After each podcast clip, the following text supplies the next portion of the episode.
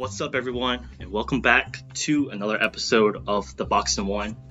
And we got quite a few headlines to sh- uh, highlight since our last episode, so let's get things started. So, since uh, the Brooklyn Nets debuted their big three with KD, Kyrie, and James Harden, they played the Cavs twice on the road and they lost twice, both of them. It's a disappointment. I mean, like I, like we mentioned before, like pretty much like all the speculation with the Nets team, like you can have like the most talented offensive guys, but it's always about the defense. You know, got to get the defense in, and you can't let Collin Sexton like Go score like 40. go off 40, 40, 30, like shooting 22. He's what 22 in like fourth quarter in overtime. Yeah, Like that can't happen. you just cannot allow that to happen, bro. But hopefully, hopefully things will turn around for the Brooklyn Nets. Like they're like 26 defensive rating, like average, like allowing like 116, 17 points. Like especially if a lot of like great offensive teams uh, come playoff time, they they got to make those adjustments.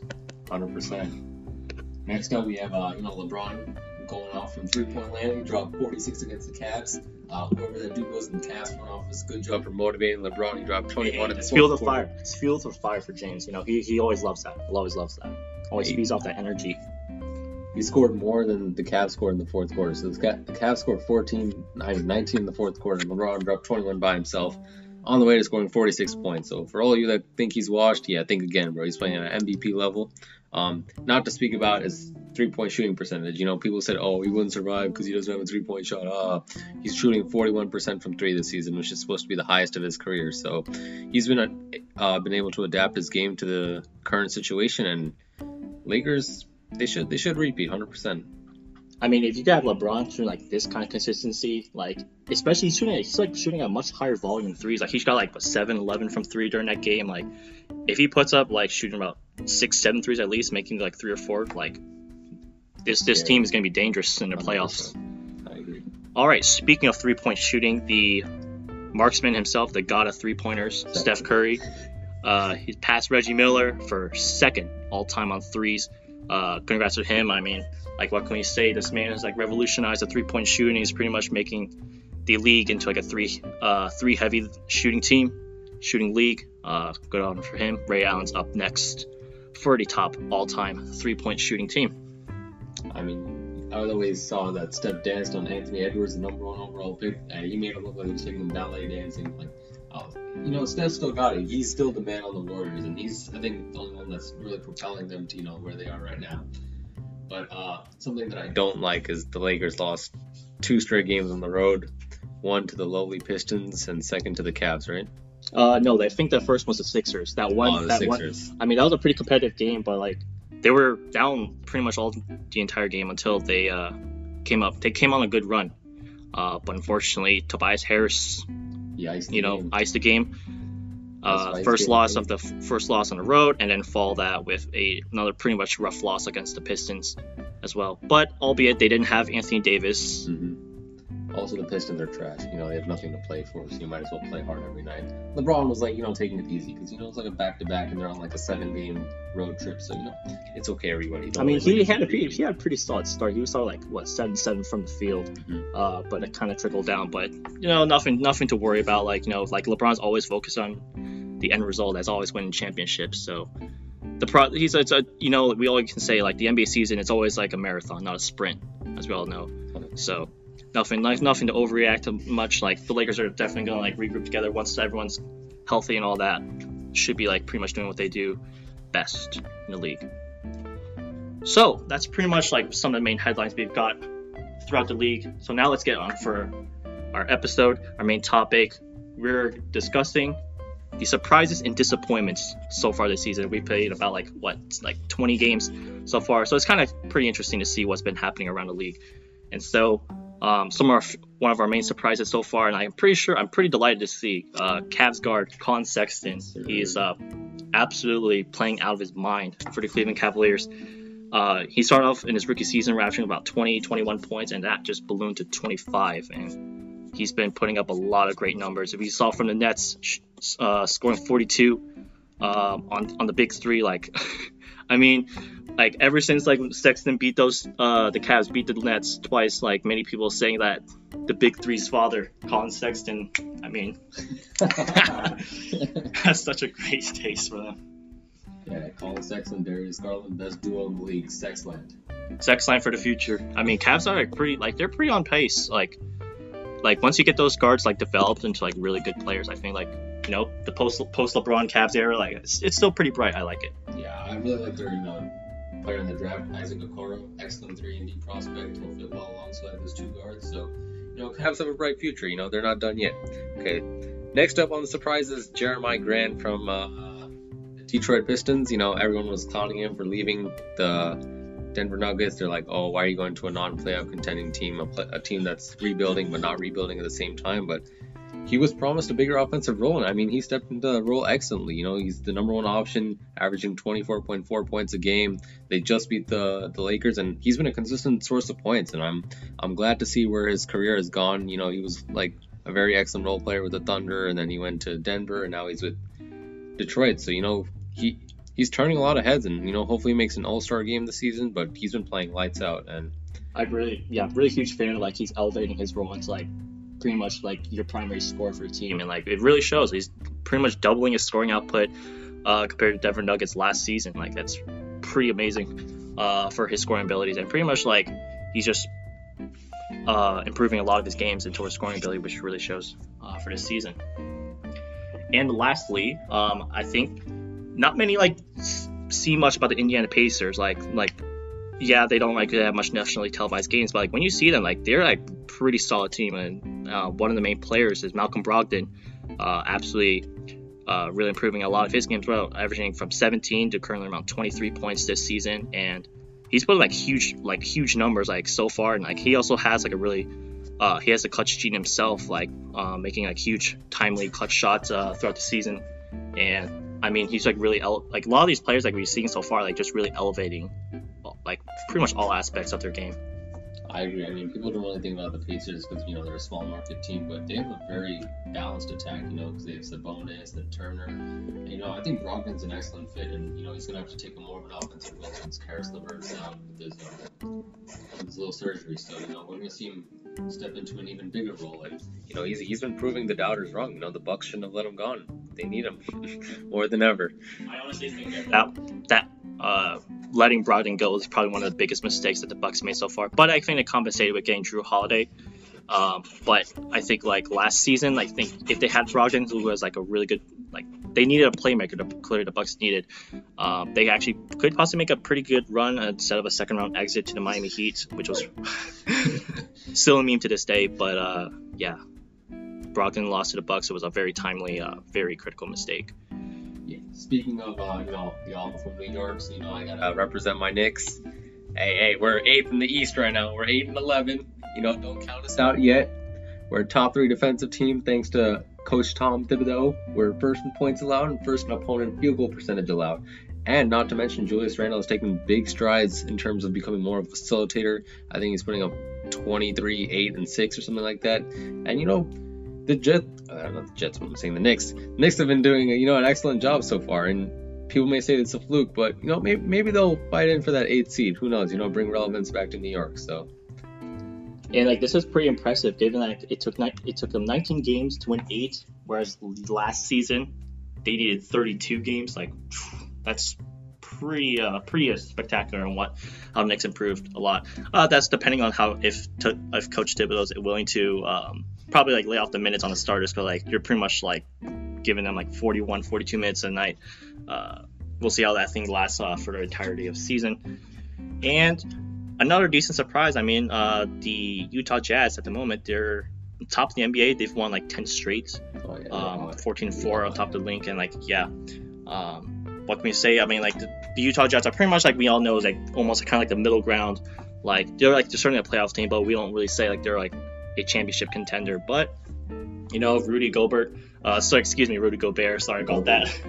Um, uh, really like really kind of proving the doubters like, hey, like I'm not like I maybe I might deserve having that two, like many question like that 200 million dollar contract, especially for Shaquille O'Neal.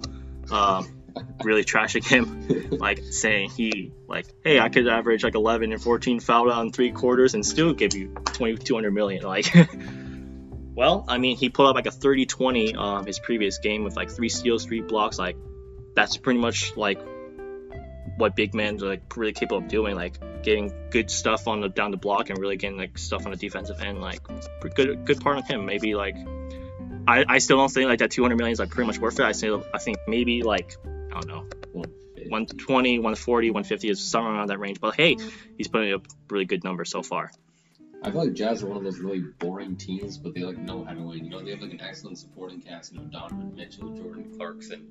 Uh, Clarkson's balling. Clarkson's balling. Like he's putting like he's he's having he's like a 21, 22 point score, like off the bench. Like that man's crazy. He's balanced with Quin Snyder knows how to coach his group well, and that's why they've been relevant in the playoffs for so long, despite being in a loaded Western Conference. So you know, I doubt the Jazz will stay atop here. You know, I got my my Lakers up at number one, but they've been doing really well and they're really hot. So let's see how long it continues for.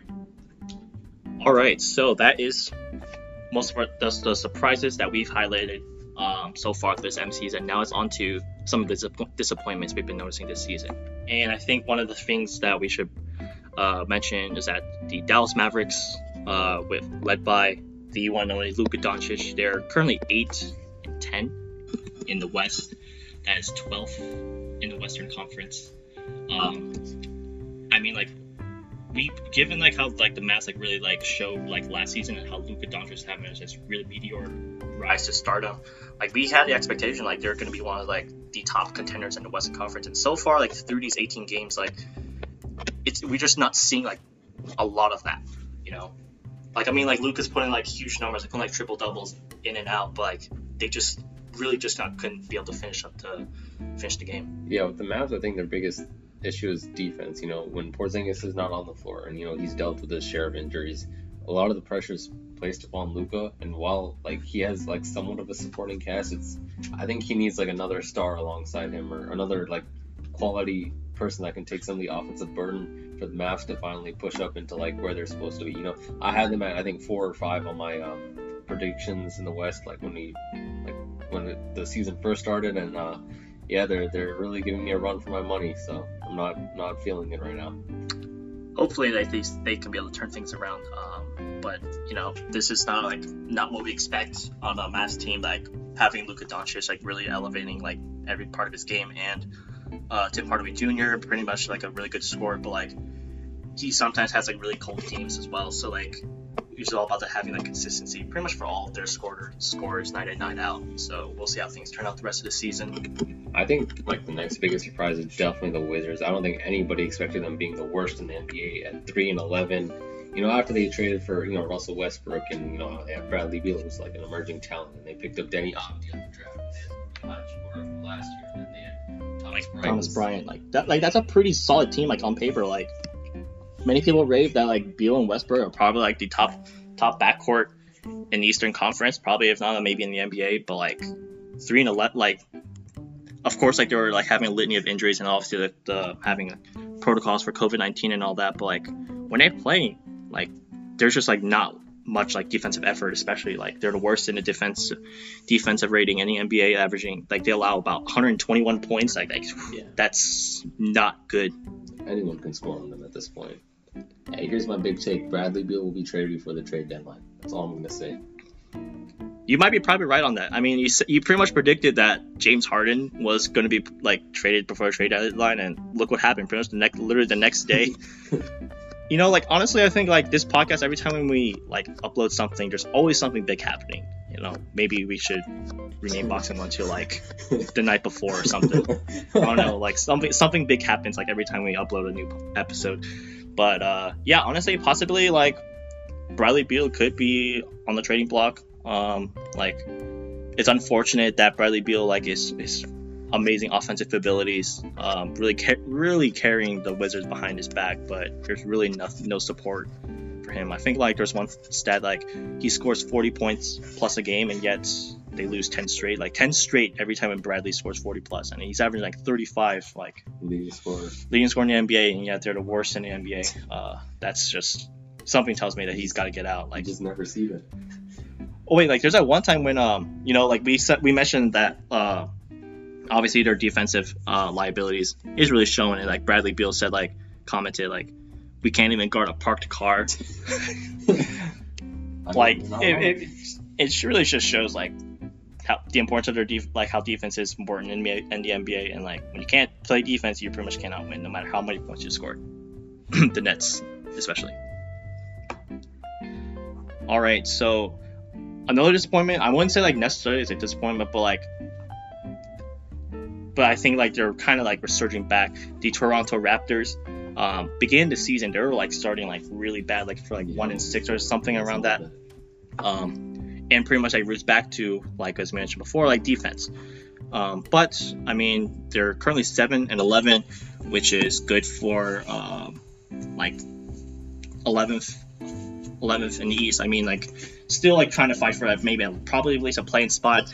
But um, Pascal Siakam, Kyle Lowry, they're back in, and um, Chris Boucher, especially like man, he's like putting up huge, huge splits, um, like putting up huge numbers, points and rebounds and blocks and all that. Um, hopefully, um, things turn around for them. Like they're certainly trending in the right direction, but like I think like at the time like they were certainly underwhelming, given like coming off a championship two years ago and like still maintain the core despite the loss of Kawhi Leonard.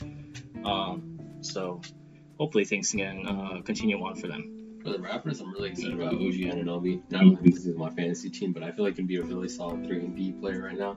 I mean, like the recent game, he like dropped 30 the other night. So you know he's been a bright spot for a team that's been typically underperforming. But I have a feeling Nick Nurse is cooking up something, and they'll be at least to the eighth spot. That, that's that's my prediction. But next up uh, is your two-time MVP, Defensive Player of the Year, Giannis Antetokounmpo, shooting 58% from the free throw line. You know, what is this? You can't be a superstar when you're making 59, 58% of your free throws. I mean, that just, that just should not happen. I mean, like the first game of the season, they were playing against the Celtics, and they were down two after that Tatum made that like insane bank shot three. Um, like Giannis was Giannis was fouled off the ball, and he had two free throws. He, he could have tied. Like he made the first one, that's pretty good, but like he just break the second one. Like I, I, I get it that like it's in the clutch moment, like it's you got it's up for the tie, but you know that just shows like he's he kind of lacks that clutch gene, and this is just that's just like really surprising. Like he's shooting worse each year. Probably I think like Drake, um, Drake's probably in his mind. Uh, probably throughout the these past years. Like I remember like in the Eastern Conference Finals when they were playing against Toronto, um, like Drake has just been like pretty much like you're you're pretty much like yeah, literally getting his head rent free, uh, especially um, like if I remember like like in 2018, like Giannis was shooting around 79, 80 percent, like which is like really good. That's like really good for him. But like he's plummeted 20 percent points, 20 percentage points of 59, 58. Like there there must there has to be something wrong. Like it, it might be probably because like I don't know maybe like the the Bucks shooting coach like probably like utilizing his mechanics wrong, like, probably changing everything.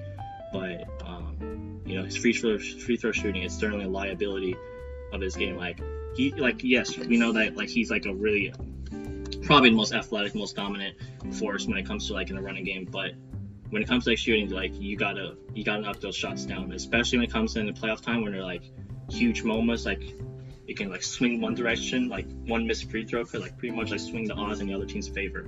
Like those those points, there's like they're free throws, right? They're yeah. free points. You know, exactly. they don't they don't call them free throws for a reason.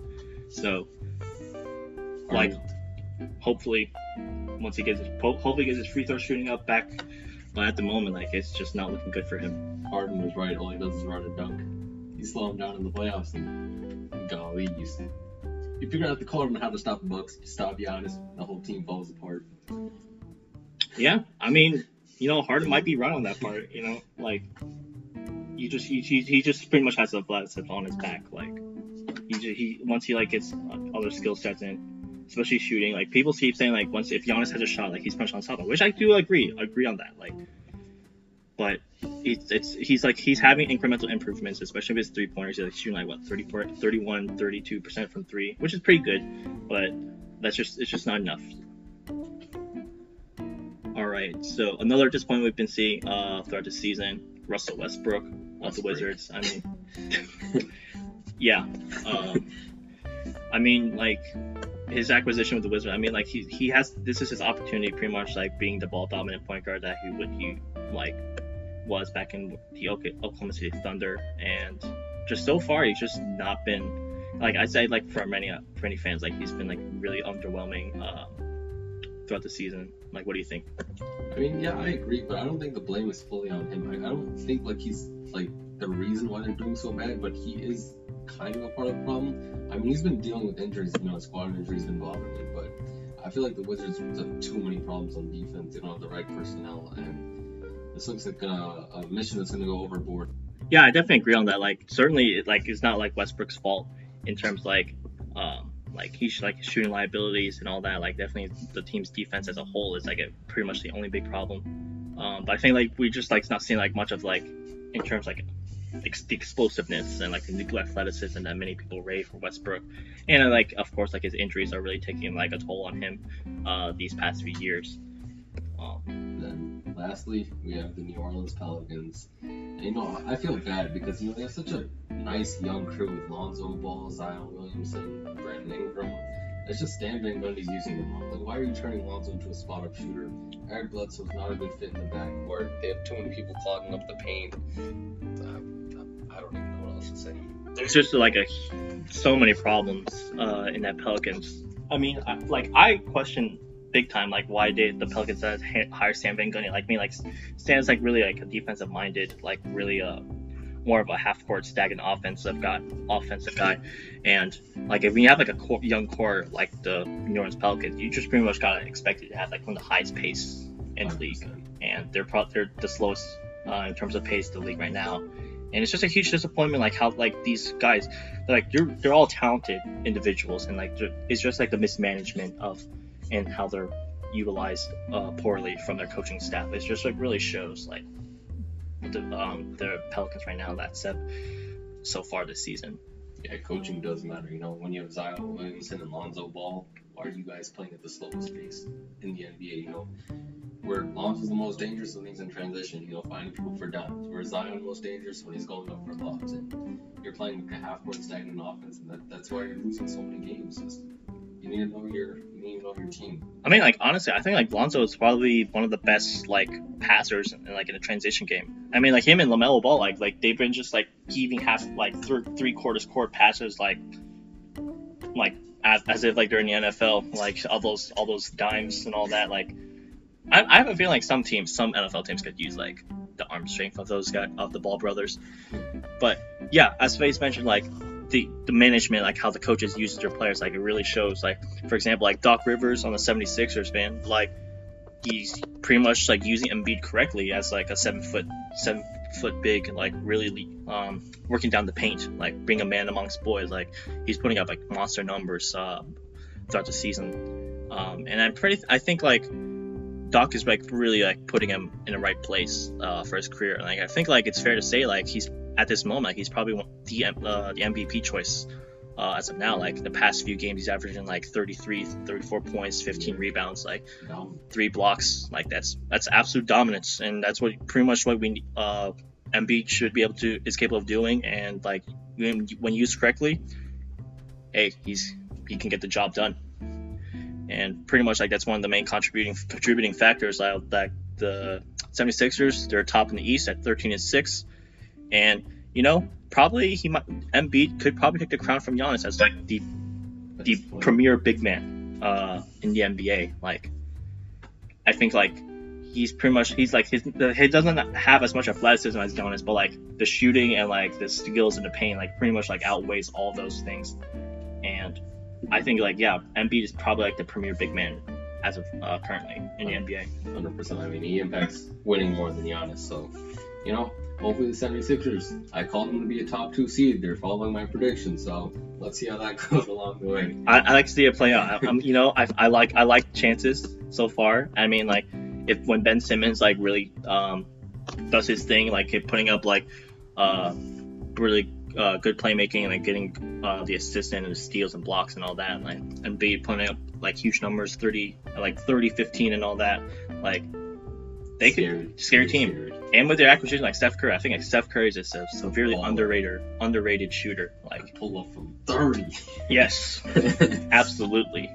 I mean, what can we say? Like the Curry brothers and all that, like you know, premier premier shooters, and like Curry, Steph Curry's like really showing it right now for the 76ers.